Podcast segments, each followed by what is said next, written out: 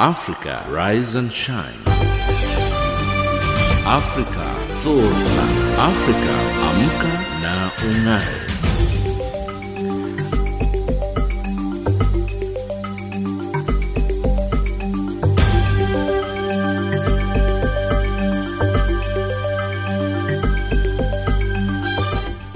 You're tuned into Africa Rise and Shine on Channel Africa, the African perspective, and we are broadcasting live from Johannesburg, South Africa. We're on the frequencies 7230 kilohertz on the 41 meter band to Southern Africa and 11925 kilohertz on the 25 meter band to Far West Africa, as well as on DSTV's audio bouquet channel 802. A very good morning to you and welcome to Africa Rise and Shine. My name is Kahisho Sekhetelo in studio this morning with Amanda Machaka, Tabiso Lohoko and Fikile Lingwati. Your top stories this hour. Kenyan opposition leader Raila Odinga condemns deadly hotel attack in Nairobi. British Prime Minister Theresa May survives no confidence vote. One third of UN workers say they have been sexually harassed in past two years.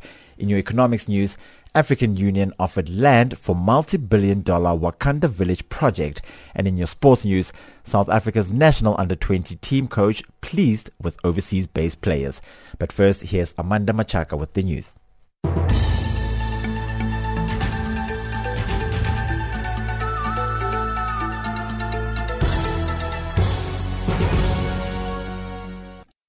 Good morning. The death toll in Tuesday's terrorist attack in Kenya's capital Nairobi has risen to 21. The Inspector General of Police, Joseph Boinnet, says six bodies were pulled out of the building on Wednesday, hours after President Uhuru Kenyatta announced that the operation had been called off. Meanwhile, police say they have arrested two people in connection with the attack. Political analyst Hassan Khannenje says Kenya is doomed to be experiencing this sort of attacks and the real problem remains across the border in neighboring Somalia.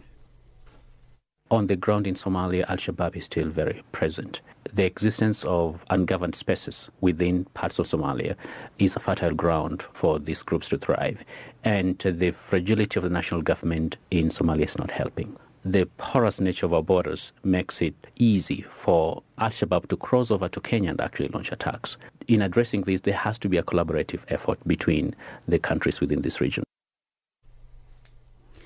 Former South African President Thabo Mbeki has called for dialogue in Ivory Coast. This follows the release of former Ivorian President Laurent Gbagbo from the International Criminal Court for Crimes Against Humanity. Mbeki says they welcome the development which they hope will contribute positively to Ivory Coast in its pursuit uh, for sustainable peace, national reconciliation and justice.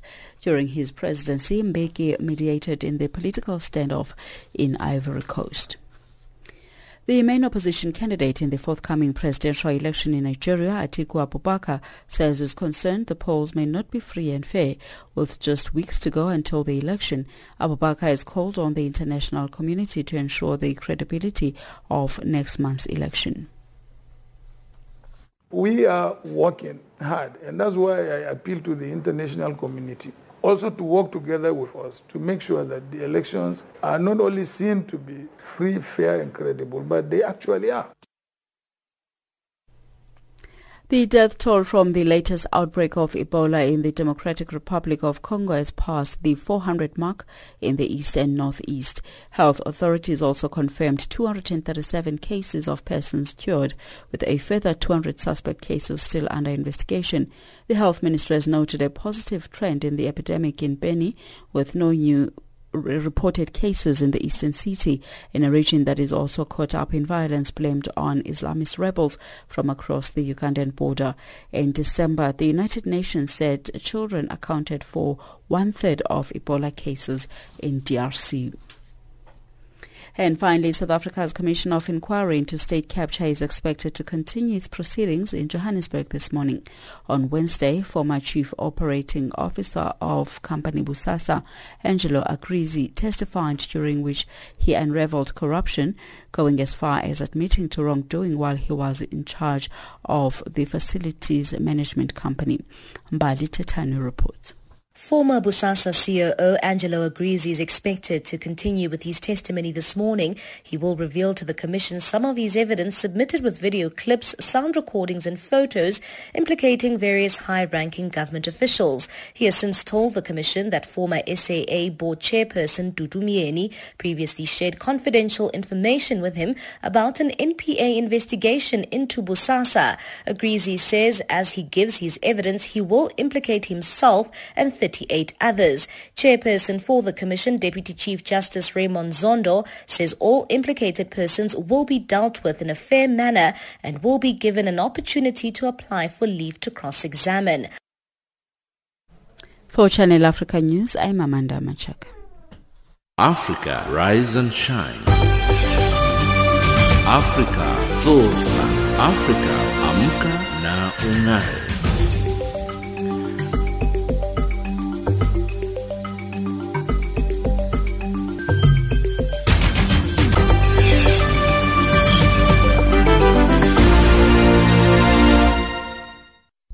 It's Thursday, the 17th of January. Welcome to Africa Rise and Shine.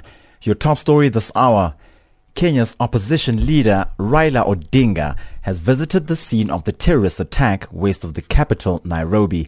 Odinga's visit coincided with reports that Kenya police detectives are tracking down people suspected to have aided the terrorists to carry out the attack that has claimed the lives of 21 people. James Shimanyula has more from Nairobi. During his visit to the scene of the terrorist attack, Kenyan opposition leader Raila Odinga poured praise on the security men and women that worked like a strong team to ensure that the terrorists are eliminated. As Odinga spoke, the security team was busy combing the scene of the attack for traces of concrete evidence. We are uh, satisfied with the work that has been done by our security forces up to now and what they're continuing to do. As things stand now, there's still a lot of work to be done to clear the scene. So it is not as safe, as it were, to move inside uh, those premises. Odinga saluted the security team for swinging into action swiftly with the express purpose of neutralizing the attack and eliminating the terrorists. If it had not been for the swift action of the security forces, many more lives would have been lost here. So we really thank these people for what they did, how they acted so professionally to come and save lives here. Odinga had this strong message to Al-Shabaab-backed terrorists. This act will not intimidate or cow the people of Kenya. If anything else, they help us to strengthen our resolve to fight against international terrorism. We will stand together as a people of Kenya and in solidarity with the rest of the world the war against international terrorism. Terrorism will not pay and will never succeed and it can never be allowed to succeed. We shudder at the audacity of taking away lives of innocent people. Just like at the Westgate and several other incidences, you have lost very innocent lives as the people of Kenya. And this is how Kenyan opposition chief Raila Odinga described the people that perished in the terrorist attack. Those who have died are our heroes in our war against terrorism. We condole with the families who have lost their loved ones. One of our colleagues here, Honorable Junet Mohammed, the MP for Suna East, has lost a cousin in this.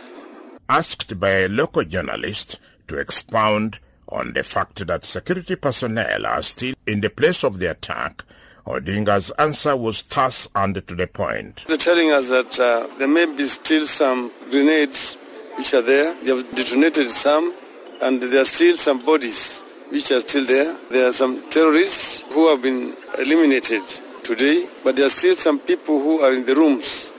And once they have cleared the passages, then they, they're going to call these people to come out so that they, they can identify themselves and come out. So at the moment, uh, the figures that we have are tentative, and um, but they say uh, are confident that those who are still there, who are trapped, their lives will be saved. That's the reason why they're taking all the care to ensure that nobody goes the harm's way until the whole operation is over.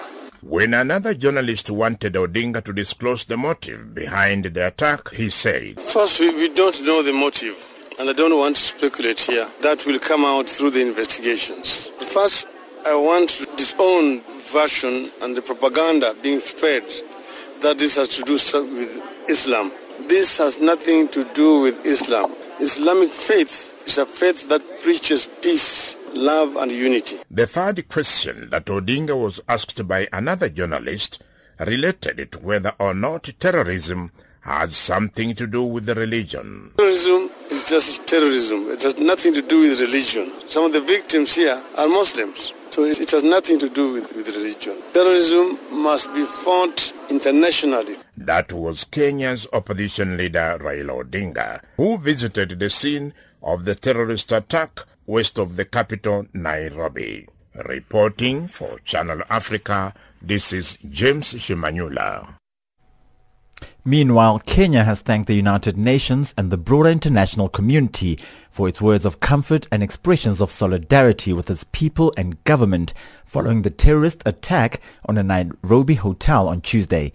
Kenya's ambassador to the United Nations, Lazarus Amayo, speaking in an informal session of the UN General Assembly. We are grateful to our security forces and personnel that uh, were able to have quick and effective response uh, to end the terrorist attack. It is unfortunate that as a result of this barbaric act, 14 people, 14 innocent people lost their lives uh, as a result of a suicide bomber and the shootings. But we thank God that um, it is over and all the attackers were eliminated and every efforts are being made to assist those who are injured during this particular unfortunate development. Madam President, it goes on to remind us that terrorism is a global phenomenon that, spare, that has no geographical or political boundary. We were just looking at um, the figures for 2017, 2018, 10 cities were attacked, experienced terrorist attacks. And that is why Kenya will continue to work closely and encourage working closely with other member states in tackling this global phenomenon because it requires concerted efforts of all members of the international community to contain it. That's Kenya's ambassador to the UN, Lazarus Amayo, speaking in an informal session of the UN General Assembly in New York. British Prime Minister Theresa May has survived a vote of no confidence in her government by a majority of 19. The motion was called by the opposition Labour Party after a humiliating defeat of her Brexit plans despite a larger rebellion of Conservative MPs voting against the government's Brexit withdrawal agreement Tuesday evening. On Wednesday, they voted with the government to keep Theresa May in power. Catherine Drew reports from London. Well, another vote for Theresa May Wednesday evening, but a very different result. The ayes to the right, 306. The noes to the left, 325. By a majority of 19, she defeated Labour's motion of no confidence. On Tuesday, her Brexit withdrawal agreement was defeated by an unprecedented majority of 230 MPs. After the confidence vote, she vowed to work across party lines to work out a Brexit deal that Parliament could support. We have a responsibility to identify a way forward that can secure the backing of the House. To that end, I've proposed a series of meetings between senior parliamentarians and representatives of the government over the coming days. However, the Labour Party have threatened to continue to table motions of no confidence in the hopes of triggering a general election. A week ago, the House voted to condemn the idea of a no-deal Brexit. Before there can be any positive discussions about the way forward, the government the government must remove, must remove clearly, once and for all, the prospect of the catastrophe of a no-deal Brexit from the EU and all the chaos that would come as a result of that. So far, Downing Street has refused to reach out to Labour leader Jeremy Corbyn, angering many in that party who have accused Theresa May of not being serious about reaching a consensus. Despite winning this confidence vote, Theresa May's problems are far from over. She remains stuck between those in her own party who remain divided on whether they should push ahead with Brexit, ask people to vote again on the issue, or leave the EU without a deal, something many experts say could cause chaos. All this comes as the clock is ticking down to March the 29th, the day the UK is due to leave the European Union. Catherine Drew, London. Africapitalism is about the intersection of economic prosperity and social wealth. On the 21st of this month, the Shared Value Africa Initiative Summit will take place at Liliesleaf Farm just outside the city of Johannesburg in South Africa. High-powered business people of all ages will meet to strategically assess the challenges facing business on our continent and set an agenda for 2019 to 2020. If you cannot make it, do not worry. Join Channel Africa from 1100 hours to 1200 hours Central African Time for live coverage of the event. Together, we can create the Africa we want and build shared value ecosystems across the continent to grow the Africa economy for all. So join us on the 21st of January for the Shared Value Africa Initiative Summit. Channel Africa bringing you the African perspective. A survey on sexual harassment at the United Nations has found that one in three respondents experienced sexual harassment in the workplace in the past two years. The online survey, conducted by Deloitte last November, was completed by over 30,000 people working for the UN and its agencies, but represents just a fraction of those eligible. The UN Secretary General Antonio Guterres wrote in a letter to staff that the Safe Space report contains some sobering st- uh, statistics and evidence of what needed to change to make a harassment-free workplace a reality for all. Sherwin Bryce-Pease reports from New York.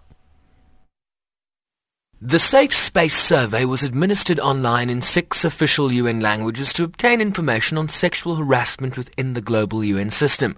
A total of 30,364 staff and non-staff personnel from across 31 entities participated, a response rate of just 17.1%. Stéphane Dujarric for the Secretary General. It found uh, that the the UN was basically in line with a lot of other uh, other institutions. Uh, the response rate was, I think, about 17, uh, percent, uh, which is on the low end. Uh, but according to the contractor who conducted the survey, is also within uh, within the the margins. It's also important to say that it's the first such such survey, which gives the UN system a kind of benchmark on which to monitor on which to monitor progress. 21.7% of respondents said they were subjected to sexual stories or offensive jokes.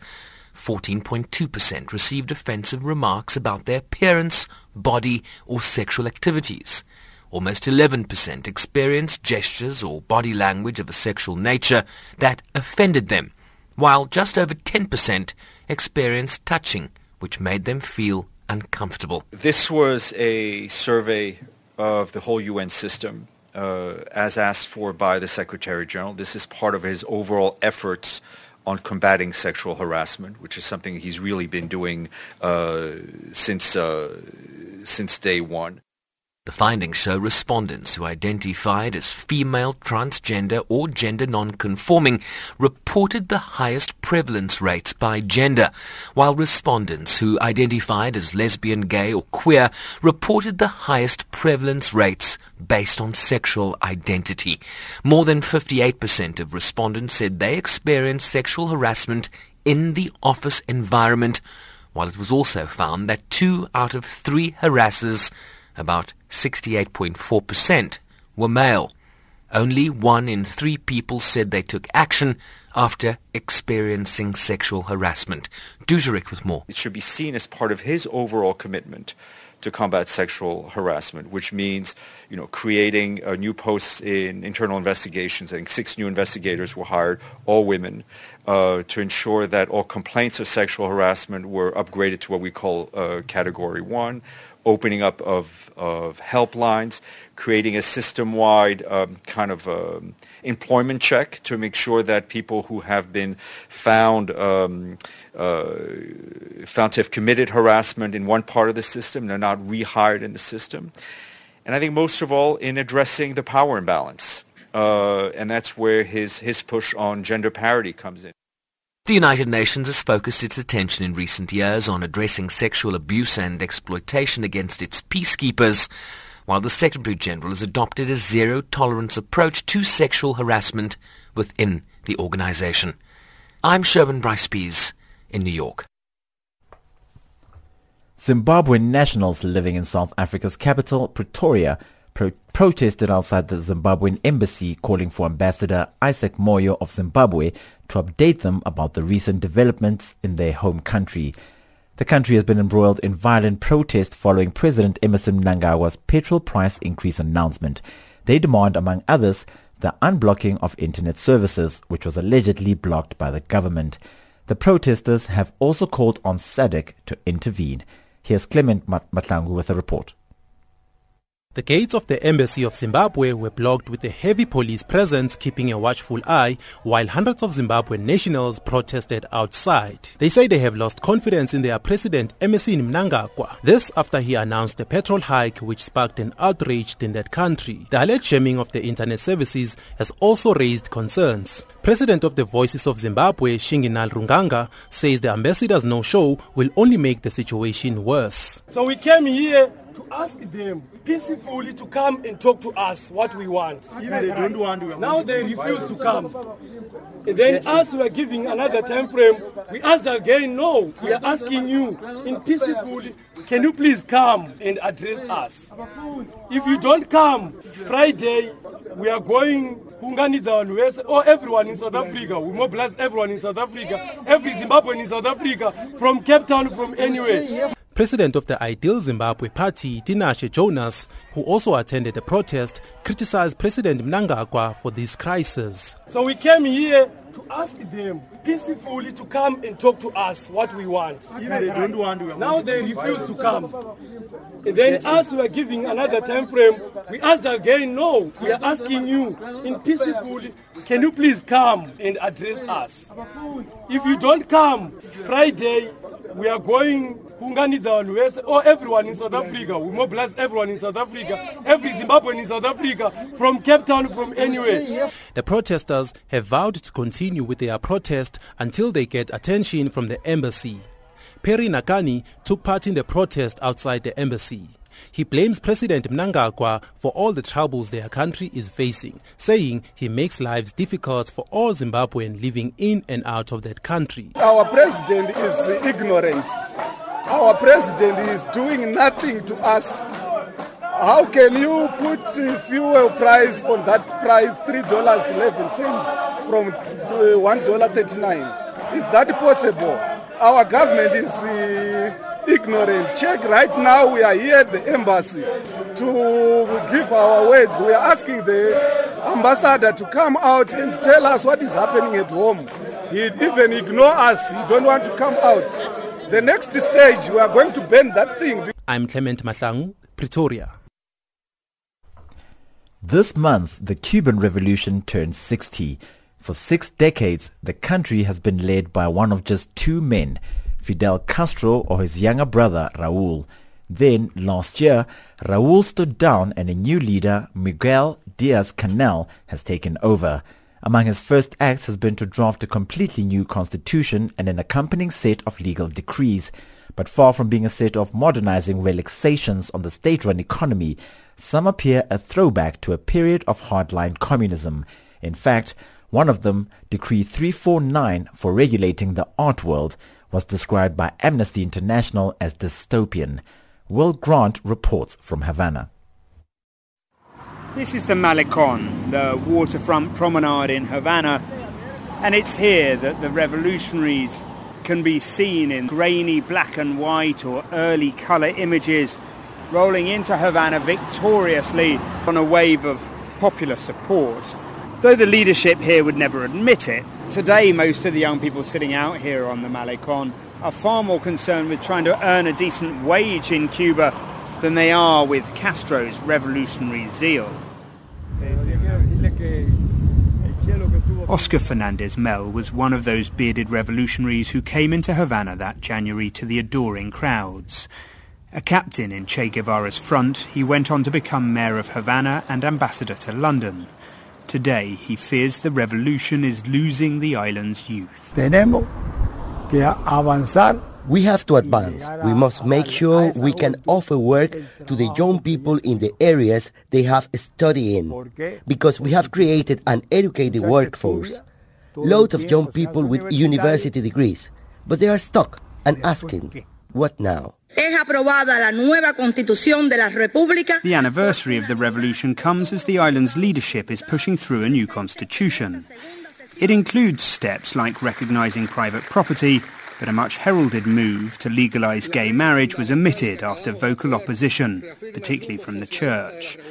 Furthermore, the word communism, which had been removed from Cuba's stated aims, was quietly reinserted. The document will go to referendum in February. Yo votaré no. No. No. No. No. ¿Y tú? Critics say the Cuban Communist Party only intends to concentrate power into its own hands. As well as the new constitution, a set of controversial new decrees have also been passed. Some of the most draconian, such as limiting people to just one private business license, were reversed or watered down. One, though, Decree 349 is still causing a lot of anger. Tu censura está en clausura de conciertos que tumbaste, siempre estuvo ahí, solo la legalizaste. Opponents say the measure will give the state the right of prior approval over artistic exhibitions, performances, or any public display of art a group of anti-government artists turned out in December to protest against 349. The demonstration was uncompromising, smearing themselves in feces outside the newly refurbished parliament. They were swiftly arrested, but certainly made their point. Esto tiene un antecedente, Will. Del 349 que es de 1997. The Cuban government has been mounting its own defense of the decree. The former culture minister, Abel Prieto, took questions at a rare press conference, and Fernando Rojas, the vice minister of culture, has said amendments would be made. He denied that under 349, culture inspectors would be able to enter private homes and artists' studios. Investigations would only be carried out, he said, if a complaint had been made. They have opted to limit and restrict for a greater degree of supervision and control most private gallery owners, though, remain unconvinced. To them, and the artists who exhibit in their spaces, the whole move smacks of censorship in its crudest form. Sachi Hernandez runs the Arsenal Gallery in Old Havana. The Culture Ministry told us that Decree 349 wasn't against art or artists, wasn't against creativity, wasn't going to co-opt the artist's freedom of expression, but it's difficult to interpret the wording and the spirit of this decree as anything other than that when it speaks of introducing culture inspectors, when it lists the kind of content they are going to be watching out for, when it uses such ambiguous language as defending the morals of the socialist society.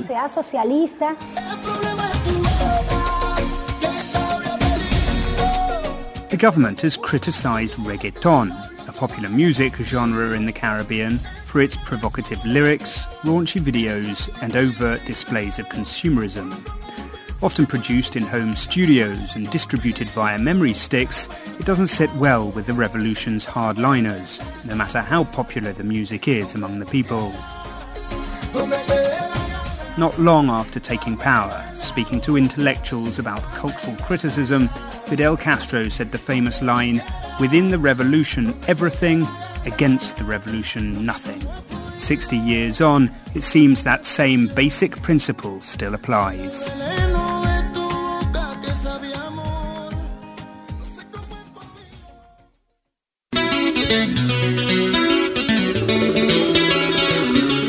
Habari etise mache mingabo baoni kedu mbote ndemne Bonsoir. Join me, Richard Mwamba, for a music show on Channel Africa called Africa in Song every Saturday and Sunday from 18 to 20 hours Central African Time. Africa in Song, Saturday and Sunday from 18 to 20 hours Central African Time.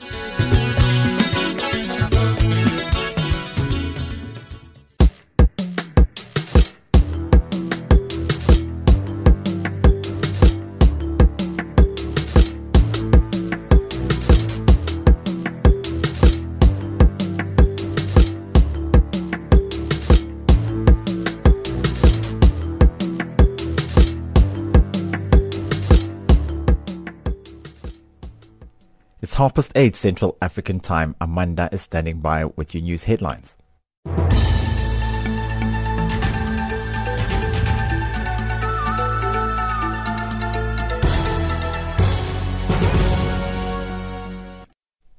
Thank you, Kahisho. Good morning.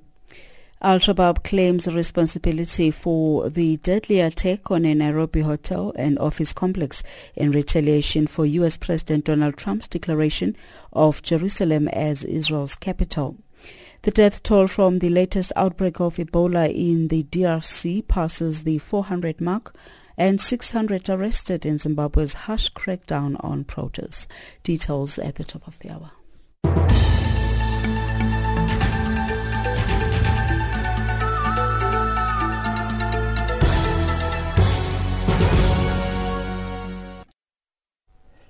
As the UN's International Year of Indigenous Languages begins, ancient mother tongues under threat of extinction across the world need to be seen as a symptom of a much wider struggle. That's the view of one leading linguistics professor in New York, Daniel Kaufman, who founded the non-profit Endangered Language Alliance, focusing on immigrants whose languages are dying out. UN Radio's Matthew Wells speaks to him about some indigenous community members who say their whole identities are increasingly at risk. The UN estimates that 40% of the world's 6,700 or so languages are in danger of disappearing, most of them spoken by indigenous peoples. Although the UN's determined to highlight the value of language as essential to individual identity, cultural history and memory throughout 2019 and as a huge strategic resource in the global fight against climate change and sustainable development, it's national and local government that need to act before it's too late, says Daniel Kaufman. Governments uh, would much rather support a, a, a, small language program and give people the feeling that they're supporting their culture rather than do something difficult like land reform and uh, really support autonomy in, in, a more significant way. But if, if we want the languages to live on, we really do have to support autonomy for indigenous people and let them live in, in, in a way that, that can really uh, sustain and, and make the languages grow.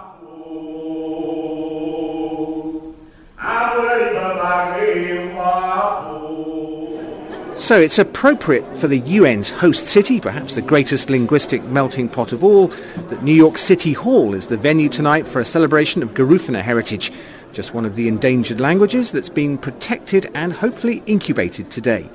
Let's find out a bit more about Garifuna and what this gathering tells us about whether there's much appetite here to keep diverse languages alive. Um, the preservation of the Garifuna language is our utmost and most important task right now because our youth they assimilate to other cultures and languages so it's a battle to get it going but the elders they are fluent so um, we're here today to show ourselves as Garifuna. I'm dressed in my full Garifuna outfit to come and pre- represent, you know, my people. And I hope that um, by others seeing what we are doing, that they'll um, become more interested in speaking the language. Everybody should be preserving their language. You know, us Garinagu people, we are indigenous. And United Nations, you know, UNESCO, because of UNESCO coming in to help us preserve our language, I believe that we will continue to speak Garifuna In English, it says I for you, you for me. In Garifuna, it says Ao boom, buguya no. So that helps us to keep each other, you know, together. Now let me tell you about the things we eat or food. When I was young or small,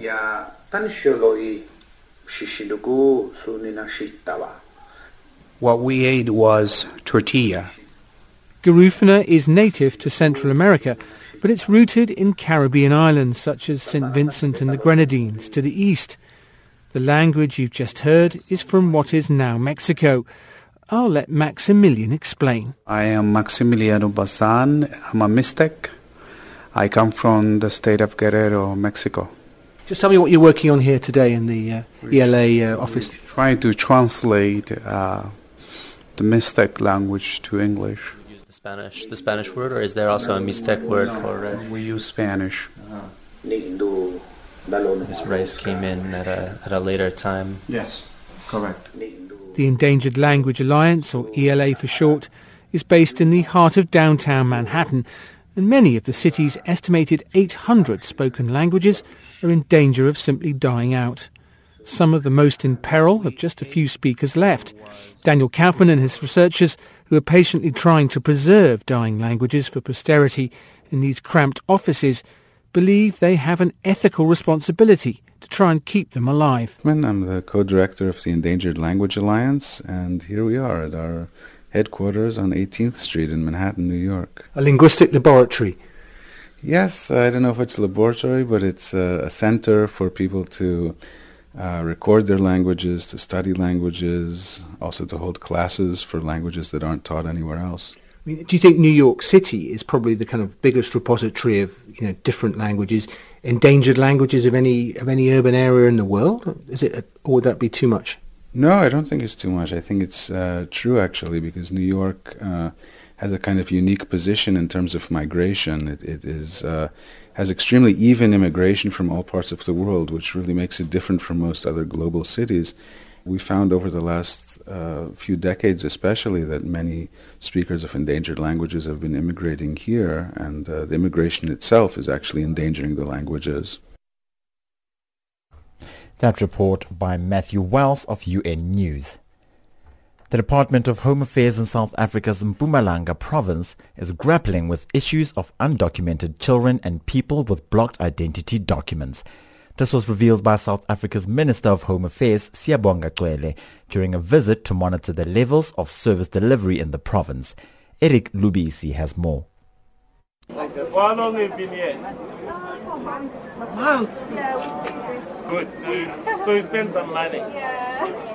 I hope you enjoyed your holiday. Minister Cwele interacting with the public at the Lebombo border post between South Africa and Mozambique. His visit to the province was aimed at investigating service delivery levels. Cwele also visited a newly established one-stop border post that has been introduced as a pilot project at the border to ease congestion. The Lebombo border post is the busiest port of entry in the province. He expressed satisfaction with the level of service rendered.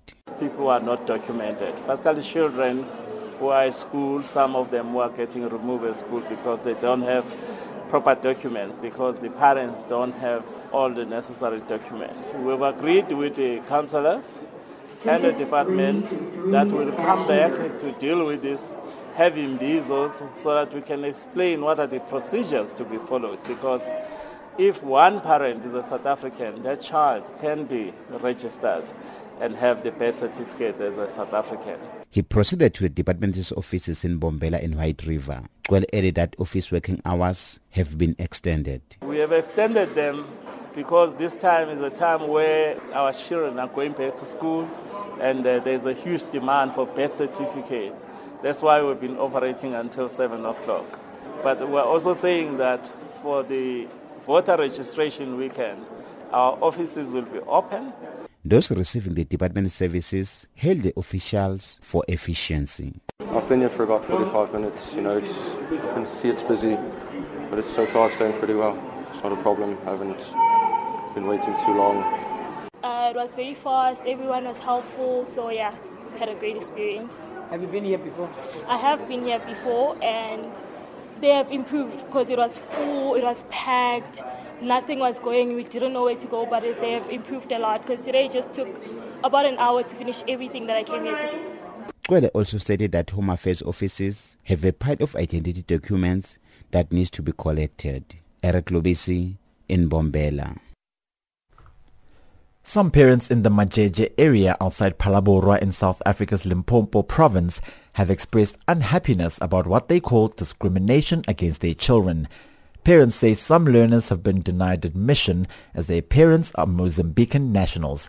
The Majeje High School has been closed down for two days. Parents also want the educators to end corporal punishment. The Provincial Education Department has condemned the matter. Jabulani Baloi has more.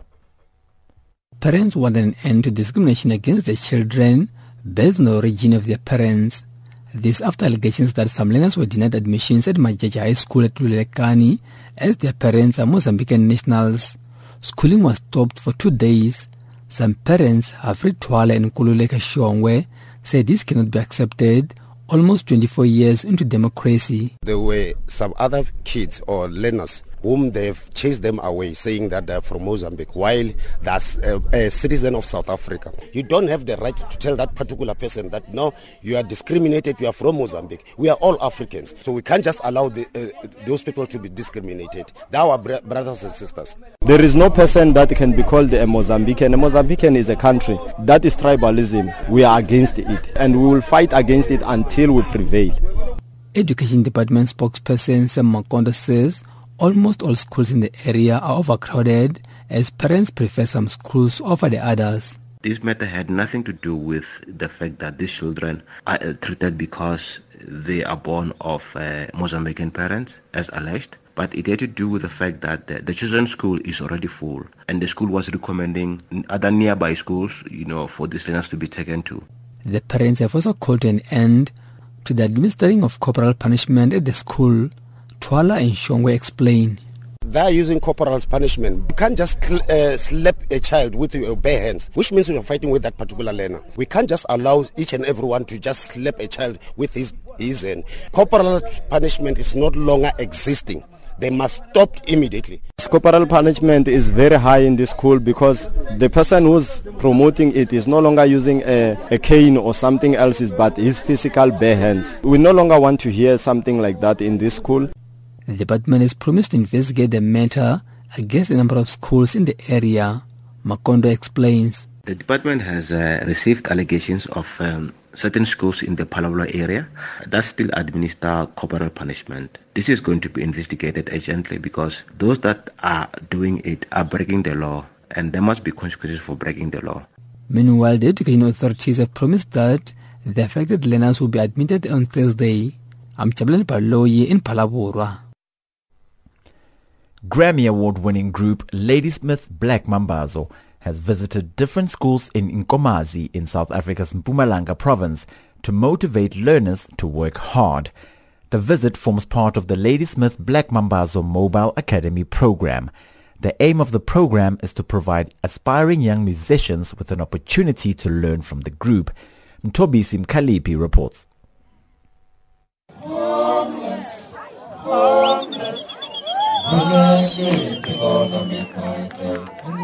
Just a few days before they leave the country for their concert tour in the USA, Ladysmith Black Mambazo performed in the Nkomazi area in Mpumalanga. They visited four schools to demonstrate to learners their singing skills. The group received a warm welcome from the pupils.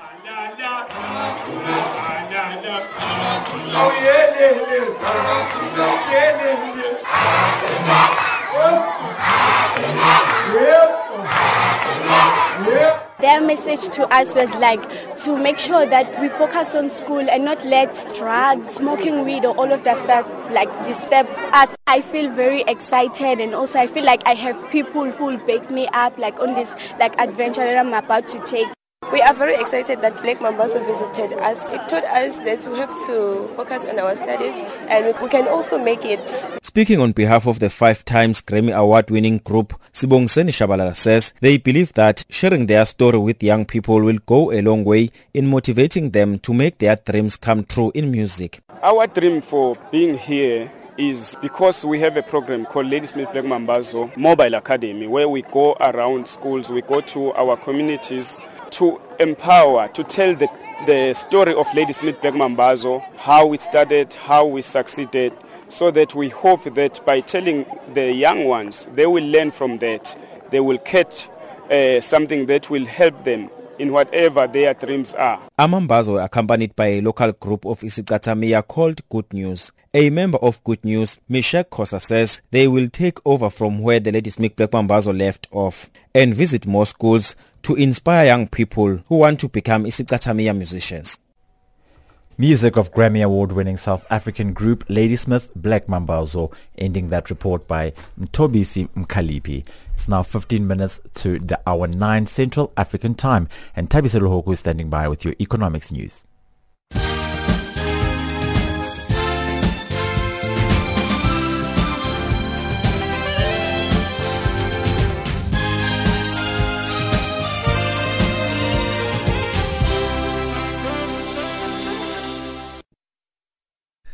Good morning. An estimated 12,000 South African mine workers affiliated to Union AMCU will embark on a secondary strike at Sibanye Stillwater's platinum operations in Rustenburg in the Northwest Province. This in solidarity with their fellow union members whose strike has entered nine weeks at the company's gold operations on the West Rand in Gauteng Province and in the Free State Province. AMCU's president, Joseph Mathunjwa, this second strike is what we normally call the sympathy strike. It's to support our comrades who are on strike at the gold sector, which I think now it's about nine weeks with their on strike. And then the arrogance of uh, uh, Neal Froneman is what has uh, provoked our members to take this decision, reason being that he's, is not feeling the pinch of the strike at the gold. Zambia and Zimbabwe have jointly offered 2,132 hectares of land to African Union for the first SADC multi-billion US dollar Wakanda One Village project. Zimbabwe offered 2,000 hectares of land while Zambia brought forward 132 hectares.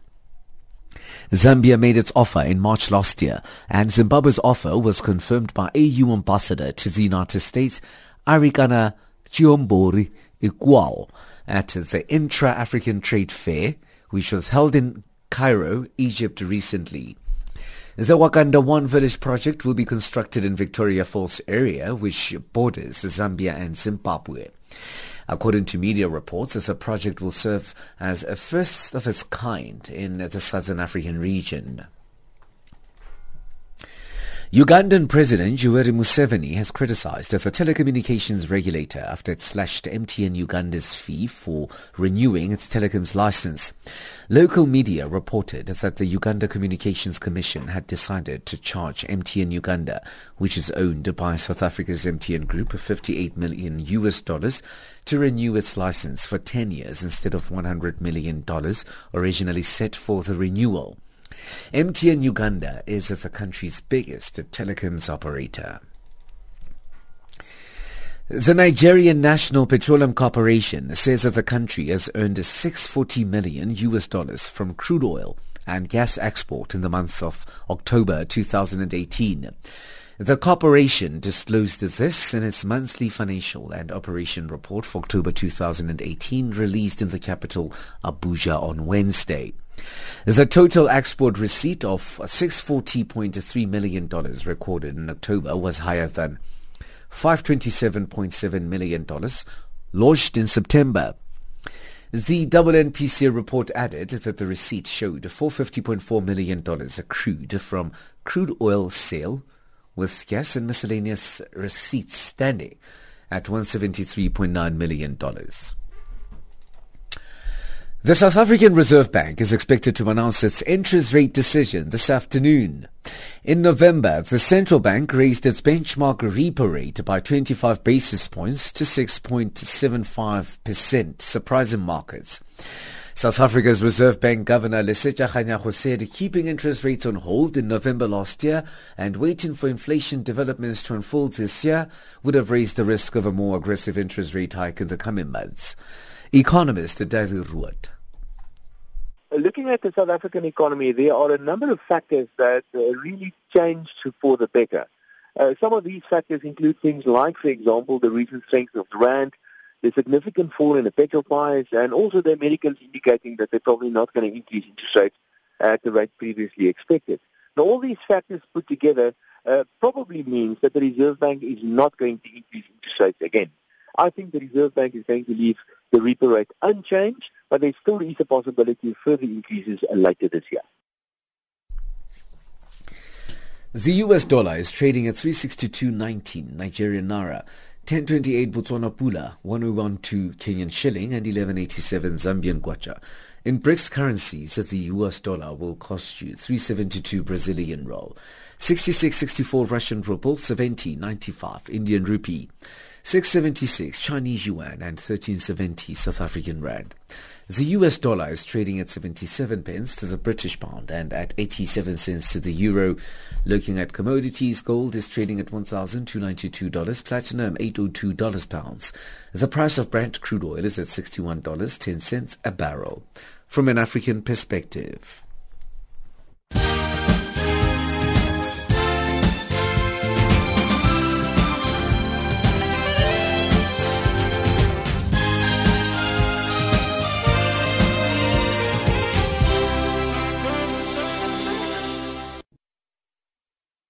And now over to Figile Lungwati with your sporting news.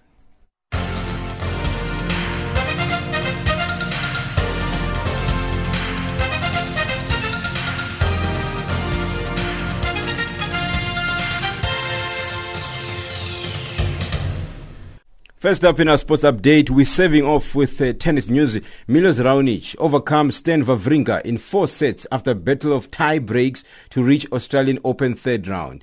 Stan Wawrinka started off with much more intensity than 16th seed Milos Raonic. Wawrinka took the first set, but then the Canadian started to find his rhythm. Raonic then won two consecutive tie breaks to go 2-1 up in the second round tie. The Canadian secured his spot in the third round with 6-7, 7-6, 7-6 and 7-6 victory. Milos Raonic. It feels like four hours passed by in about 15 minutes. You forget about a lot of it very quickly. It's uh, sort of the heat of the battle. The adrenaline takes over. You try to do everything you can each and every point. I was very fortunate to stay alive in that fourth set. Made the most of it there. You know, four tie breaks. Three of them went my way. You know, it could have gone any other way. And I'm thankful that I was able to play a good match and play good in these moments and enjoy this atmosphere here as well. And a total of 27 out of 34 players who have been called up for the South African under-20 men's national football team and their preparations for the Africa Cup of Nations under-20 tournament have responded and ready to fight for their final places in the squad. Among the players to have raised his hand for the local camp, which started on Monday in is Leicester City's attacker Kanyali Shabani. Amajita head coach Thabo Senong, who's going to his third consecutive AFCON under 20 has more on this final camp. The camp comprises of two phases. So the first phase is the local camp that will be based in South Africa. We'll spend five days in Nelspruit and play two friendly games there. And then uh, the final phase will be completed in West Africa, possibly uh, uh, Senegal, so that we can get one friendly against the under 20 Senegalese team. Mm. So basically, that is just the structure of our preparation. And it's our day two. It's our second training session today. 27 players reported and uh, two are just finalizing their passport documents just uh, five minutes away here at Home Affairs. And uh, we are expecting another two players tomorrow who will join us in Mbombela, uh, Spusiso Mabiliso and Leshabela from Leicester also. Um, he had to honor his final under 23 game as well. So these are just some of the late coming. The South African Premiership side, Mamelodi Sundowns, beat Maritzburg United 1-0 in an upset Premiership match played at Loftus Versfeld Stadium in Pretoria last night. Sundowns dominated the match but lacked cutting edge up front. Captain Hlompo Kekana scored a cracker in the 55th minute to seal maximum points from Gaston Sirino assist. The PSL champions moved to third position on the log with 28 points from 14 matches. Sundowns coach Pitso Mosimane says experience won them the game. And on to cycling news. Luso ACDC's Chris Joste used the experience of his team's victory in stage 5 of the Mpumalanga cycling tour last year to help him win the corresponding race in this year's event.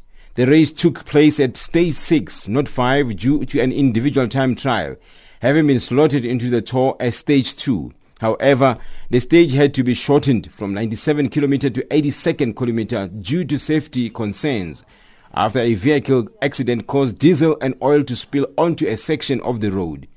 Last year, Luso ACDC's Calvin Benike beat Javi Combrek in a two-man sprint finish and Joste won in similar fashion, beating Office Guru's Alexander Woosdale to the line. And lastly, with the motor racing, Qatar's Nasser Al Attiyah virtually wrapped up a third Dakar Rally title yesterday as Stéphane Peterhansel's hopes of a 14th triumph on the world's most grueling race suffered a painful end. Al Attiyah, driving a Toyota, claimed his third stage of this year's event and will head to today's final 112 kilometer run into Lima with an overall lead of 51 minutes, 27 seconds over mini driver Nani Roma, who was second on Wednesday, almost five minutes behind on the day. That's your sport news this hour.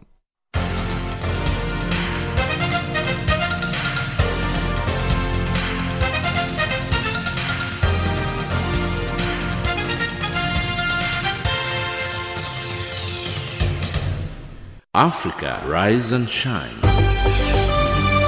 Africa, zorka. Africa, amka na ungae. Your top story this hour Kenyan opposition leader Raila Odinga condemns deadly hotel attack in Nairobi. And with that is a wrap from the Africa Rise and Shine team. That is myself, Karishos Khetelo, our producers, Pomozo Ramagaza and Khomotso Mupulane, technical producer Mario Edwards, and of course the rest of the team. We do thank you and appreciate you for listening. Our, our, email address is info at channelafrica.org. Our WhatsApp line is plus 2776 300 3327. We'd love it if you'd get in touch with us. Taking us to the top of the hour for the news on the frequency 7230 kilohertz on the 41 meter band to Southern Africa. It's Zozo with a song titled Lufuno.